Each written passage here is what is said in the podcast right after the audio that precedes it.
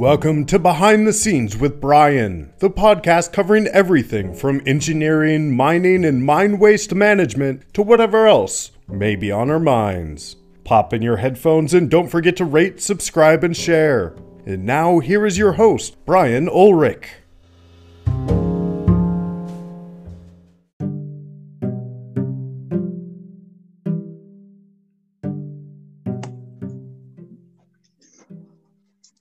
Hey everyone, this is Brian, and this is Behind the Scenes with Brian, and today I'm joined by geochemist Patsy Moran. Patsy, how are you today? Excellent, thanks for having me on the podcast. I'm honored. Yeah, thanks, and it's my honor, really. So we're still in the pandemic, and hopefully the pandemic isn't negatively affecting you and your life too much. No, I'm fortunate. Basically business as usual. As an independent consultant, I pretty much work anywhere, and at home is an obvious place to do it. And so, now I just have a lot more people that understand what I do. Yeah, that's great. Well, Patsy, tell us a little bit about yourself, your background, your education. Sure. Let's start in Colorado. Might as well. In 2001, I moved to Colorado, and that's when I started graduate school at Colorado School of Mines. So I did my master's and PhD in the applied, chemistry, geochemistry program. It's my degrees in applied chemistry. My work, I started on uranium, which was well-funded.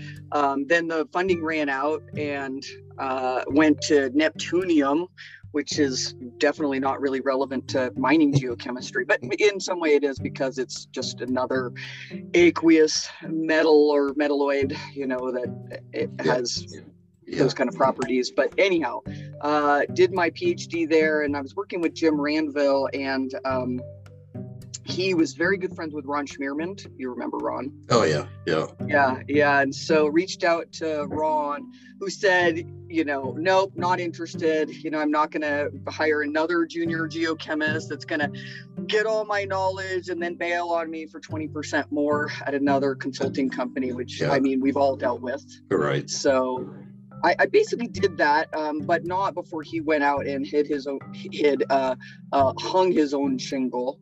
And so that was my first taste of wow, these geochemists seem to go out and do their own thing a lot, rather than just doing kind of standard corporate consulting. So he went out on his own. I ended up getting recruited to another company, more environmental geochemistry with the mining industry. Then was recruited by a close friend of mine who we actually went to school together, Jeff Gillow, working on more like remediation geochemistry, mining remediation geochemistry, and did that. I was with that company for about 5 years before I finally decided to hang my own shingle as well. So that's, I did that in 2018. I decided it made sense to do it in Nevada. There really aren't a lot of, first of all, independent environmental geochemists, and secondly, just environmental geochemists that are focused on Nevada. So it just seemed like an obvious place to be for me, and it's worked out really well. And with the price of gold and copper at what they've been at, I seem to have, if this is a boom bust industry, it certainly isn't right now. It just seems to be all boom, but I'm preparing for the bust if I have to. So as a geochemist, are you at all insulated from the bust cycles in mining? I don't think I am anymore as an independent, because I do a lot of upfront permitting, compliance work. I really enjoy working directly for miners, and when things kind of contract, a lot of their environmental managers and techs have to do all the work that I would otherwise do, and when they expand, they open up those opportunities. But while I was at my previous company, we were completely insulated from that cycle, which was really nice, because you can't stop doing remediation just because the price of gold, uranium, copper, whatever it might be, is down. So anyhow, just that I've seen. So I guess I started with the mining industry after my PhD. So that, what was that, 2007? And I guess I saw it for uranium. So it was $100 when I started, and it hasn't come back since. And so that, watching that happen and seeing that impact on the folks that are in uranium mining consulting. So anyhow, I married a firefighter paramedic that has since retired. And so he does have a pension we haven't pulled. And so that's the plan. If I have to, we will. Yeah. Yeah. So you're in Nevada, which is a great place for anybody in the mining industry, obviously. Very diverse mineral resources there. Do you find yourself working almost exclusively in Nevada? Yeah, it's hard for me to resist some other projects I have, though, because my goal is to not get too distracted by projects outside of Nevada.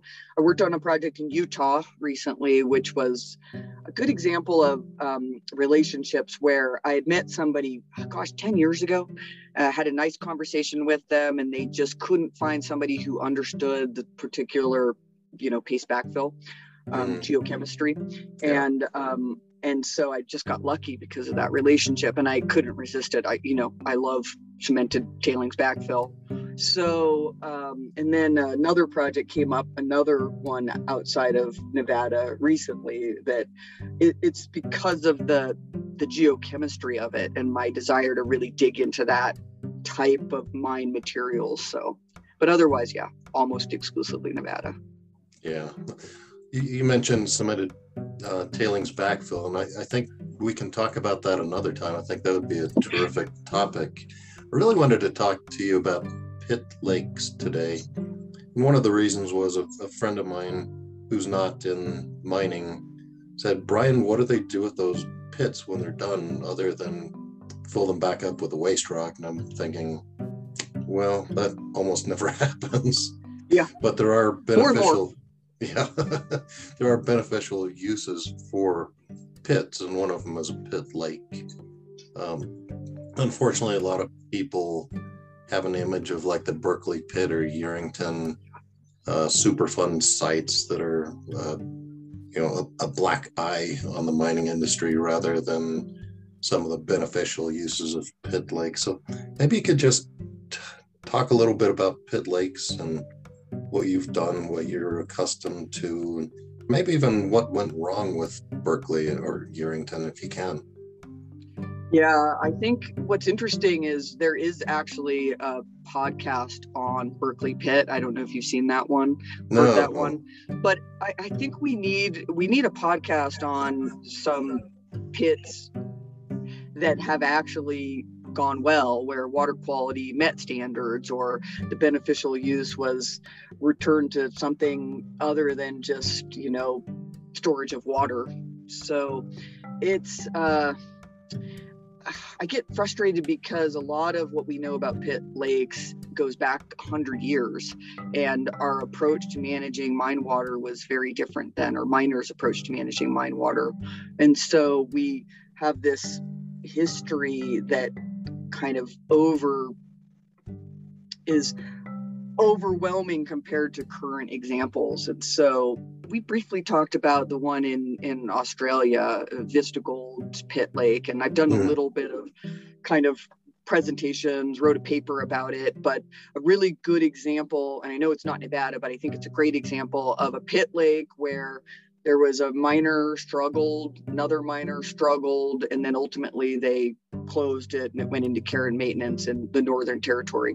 And it was filled with pH 3-ish, 3.5 water that was having to be treated potentially in perpetuity, Yeah. And so relatively small pit with a ton of water, a meter of water per year that would occur over 4 or 5 months. And so Vista Gold came into that project. I can't remember. I worked on the project as a consultant and a corporate consultant, and since as an independent consultant.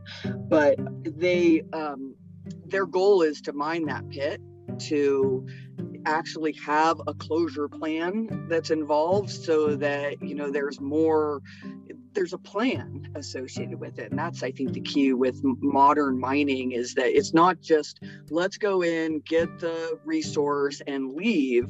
There's a huge amount of money that goes into bonding those projects now. They can't walk away. And if they do walk away, there's enough money for regulators, I suppose, to come in and actually do it right. So that's what Vista Gold is doing. They treated the lake. The lake has since, I think the pH was 7, circumneutral pH, low metals concentration, and they're almost done dewatering the pit so that they can actually go in and mine and then actually have a pit lake that is appropriately managed. So I think that's a good example. Of course, time will tell how that plays out. Hopefully they start mining in the next few years. Yeah, I remember quite a few years ago, when I was with a previous company, we were looking at turning a pit lake into a recreational area with fishing and boating. But you have to concern yourself with things like the high wall and rockfall and things like that. So it's not straightforward as to what you use it for, other than a nature area. The nature area thing bugs me a bit. I apologize to folks. It's an appropriate, sorry, not to be controversial. There's an appropriate use of nature areas for mining and this history of mining. I think there's a lot of great stuff that's been done in Colorado. You give me an idea now, which is, the Henderson Challenge that the School of Mine did with their students. I think it might have even been 2 years in a row where they looked at creative closure solutions. And one of the folks talked about using it as like a high altitude, cold weather car testing facility, and they came up with some really good ideas. I think maybe we need to ask them to come up with some really good ideas for pit lakes also, and have a mining company that's willing to make that investment. I think that the winner got $25,000 for their work. And because of the fact that really is what is usually kind of the optimum scenario for a pit lake is boating, fishing, and I just wonder if we can come up with something a little bit more creative. And I guess, let me rephrase that, we can come up with more creative solutions. I am certain people are coming up with more creative solutions, and we need people to know about them. So maybe that's another podcast for you, is we need to find someone who's actually working on those more creative solutions. And admittedly, it's not me. Yeah. Well, I think in your neck of the woods there, I think it's in Sparks where there's a mined out gravel pit that's filled with water, and there's a housing community built up around it as if it's a natural lake. And so, that is a mining pit lake. But it is. And they did a great job. And I was just there a few days ago when I was thinking about how, they've done, I think it's called the Marina now, and it had some real water quality issues that have since been resolved, at least based on my understanding. And it's in the middle of town. So it's a great example of kind of that other side, Berkeley Pit in the middle of town. I think I want to say Sparks Marina, but I might have the name of it wrong, but still a great example that probably isn't highlighted enough. And maybe because, like you said, is it really mining, but most of our pits are in areas where, maybe that's why Nevada is such a great mining state, is that a lot of these resources are not in the middle of town.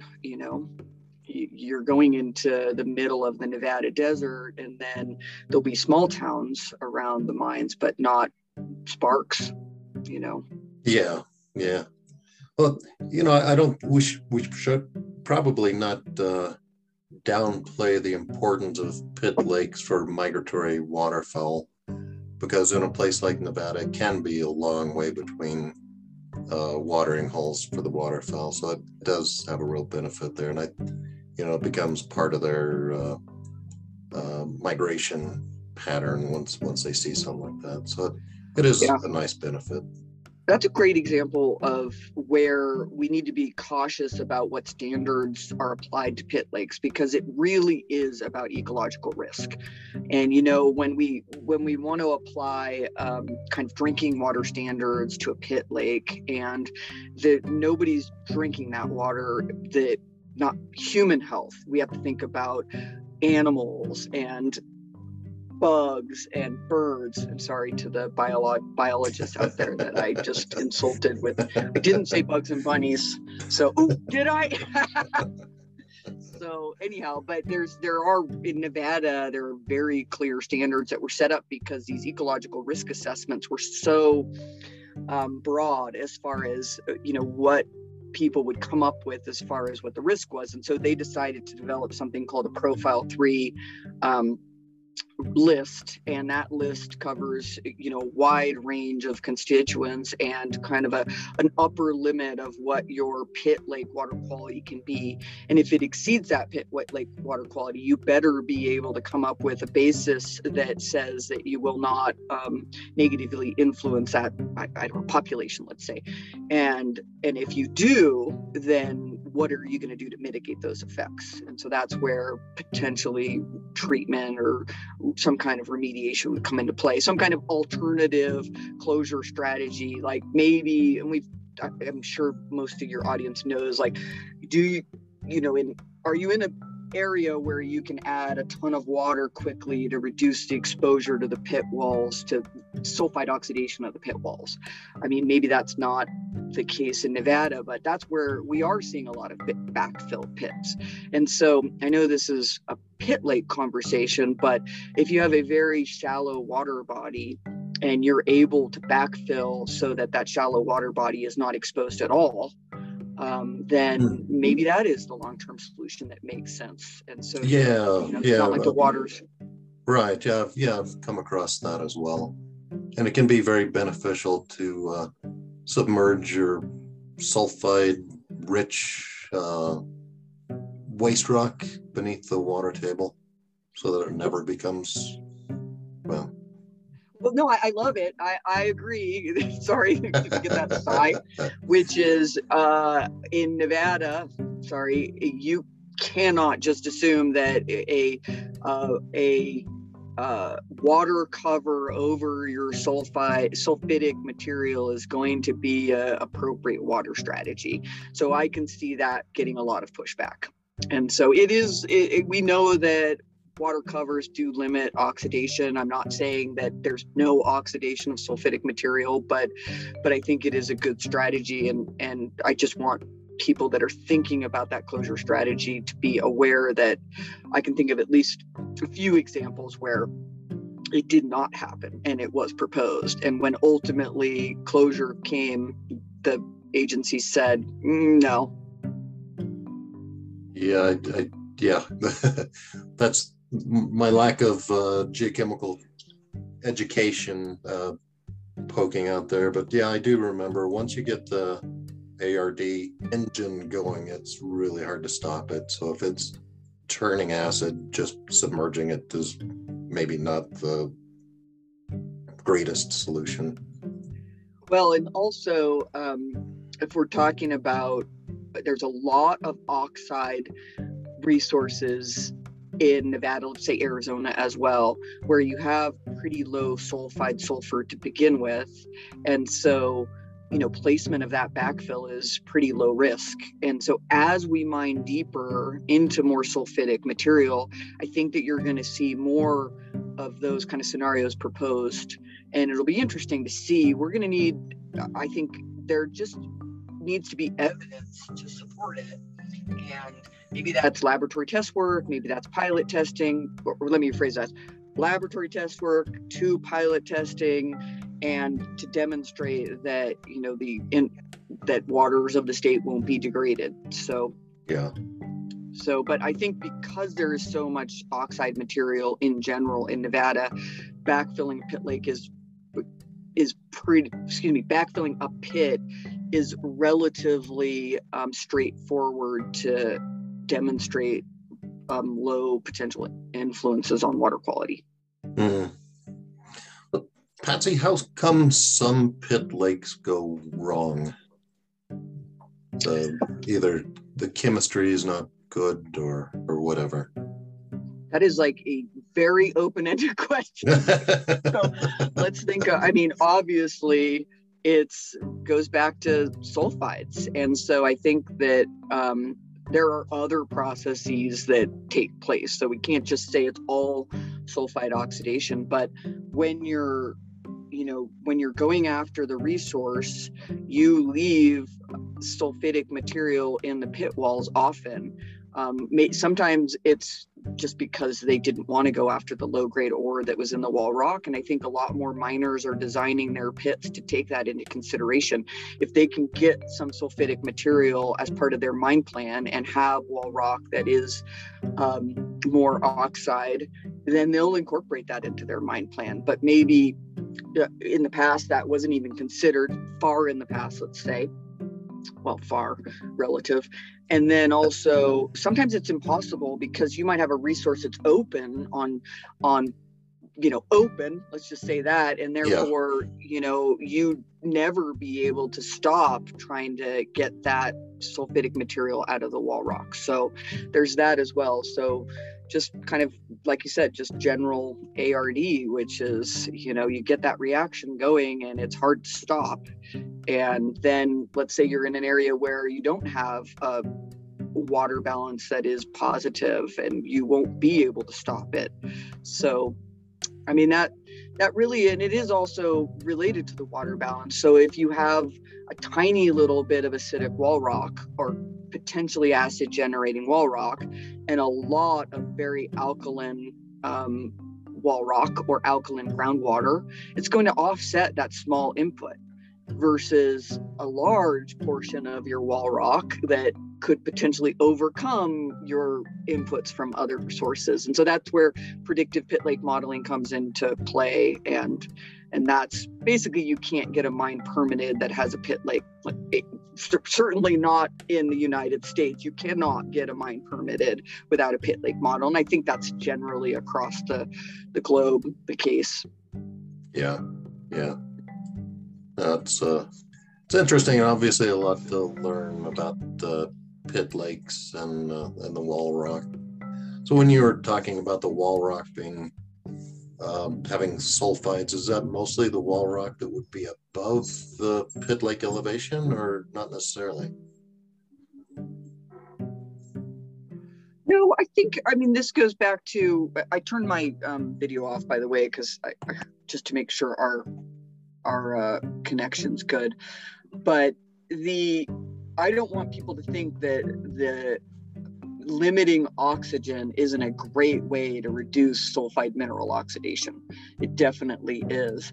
But the majority of the geochemistry, the interesting geochemistry, is definitely occurring above the surface. But you have to take into consideration the fact that you have different types of pit lakes too, you know, and I'm no liminologist, but I mean, I certainly understand the basics of kind of, do you have a pit lake that has a chemocline where, you know, you never have turnover into the bottom waters? Do you have a pit lake that's turning over all the time? And that's where the predictive pit lake modeling comes into play, because you have to take that into consideration. Yeah, there's quite a bit involved there, I guess, huh? It is, and there's a lot of work that's being done. And I think with modeling, you know, in the past, maybe we would have, and I'll say past maybe more than in the beginning, maybe there was this desire to come up with one number and say, okay, this is what the water quality is going to be in 200 years or 500 years. And I'll tell you, it's tough to kind of say that we can predict that far out in the future to a single number. And so I think those sensitivity analysis that are incorporated and expected in pit lake models now really help people understand the potential variability. And then miners, they can plan around that uncertainty, you know? And so that's good. Are you saying 10 or 20 or 30 years ago, there wouldn't have been a lot of work on reclamation and closure up front, although we always had the notion that you've got to start mining with reclamation in mind. Are you seeing it really and earnestly done more wholeheartedly up front these days? Yeah, and I might as well go further back, because I think there were some great environmental geochemists working with the mining industry 20 or 30 years ago. And so I would probably go, I don't know, I mean, pre-Ron Schmiermann, pre-John Mahoney. And so their work, you know, and others in Canada, of course, is instrumental in where we are today. So I think we're also learning so much, not only from just the work that we've done, but also from case studies, and that miners are realizing, I know, environmental social governance, ESG has become so important that they realize that it's not an afterthought. You know, environmental is a driver. And so, you know, they're putting it at the top of their list versus before it may have been lower down the list.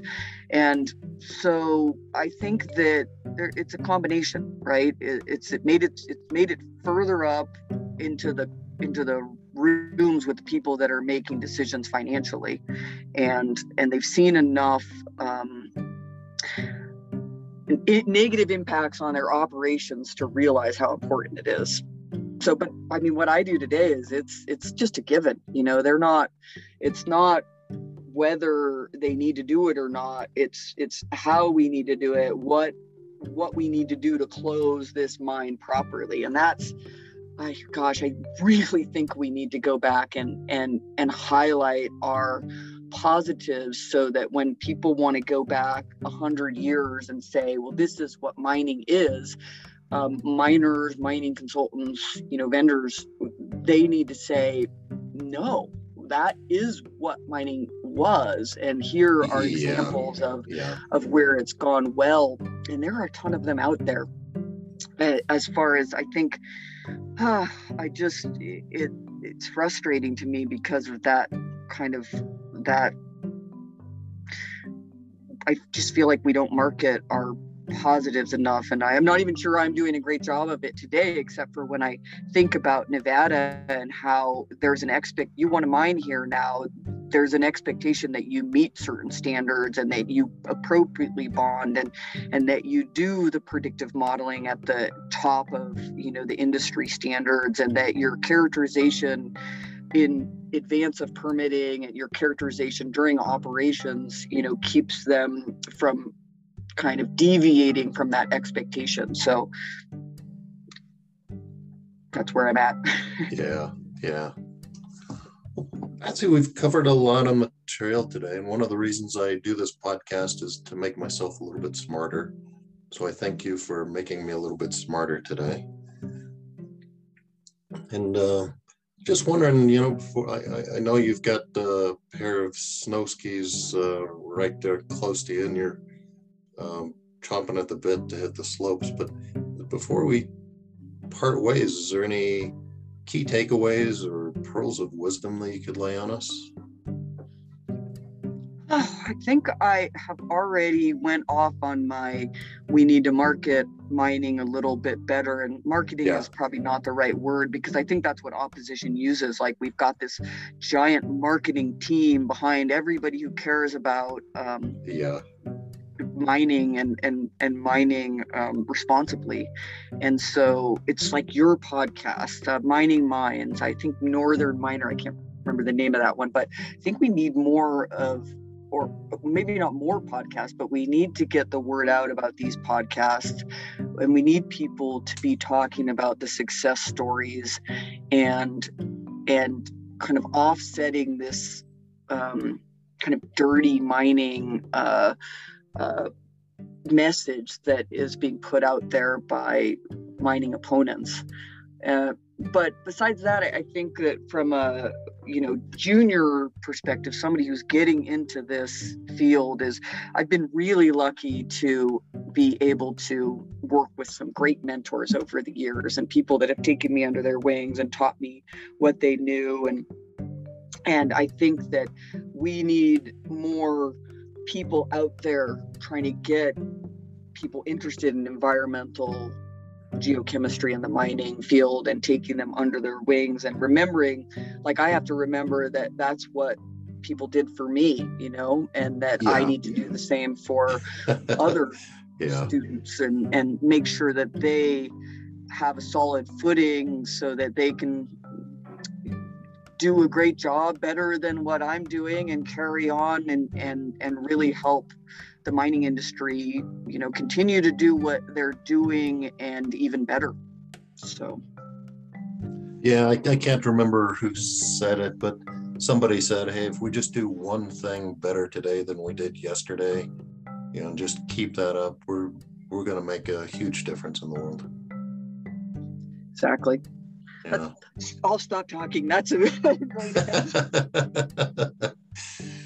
Well, Patsy, like I said, I know you've got a pair of skis close by and you're chomping at the bit to hit the slope, so I won't keep you any longer, but I really appreciate you coming on here and sharing some wisdom with us and making things like this a little bit easier for us to understand.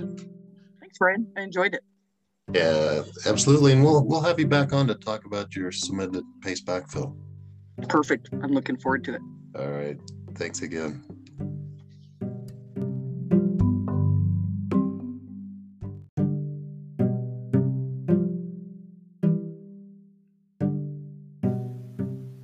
Well, that's it. I'm Brian, and this is Behind the Scenes with Brian. Until next time, keep on rocking.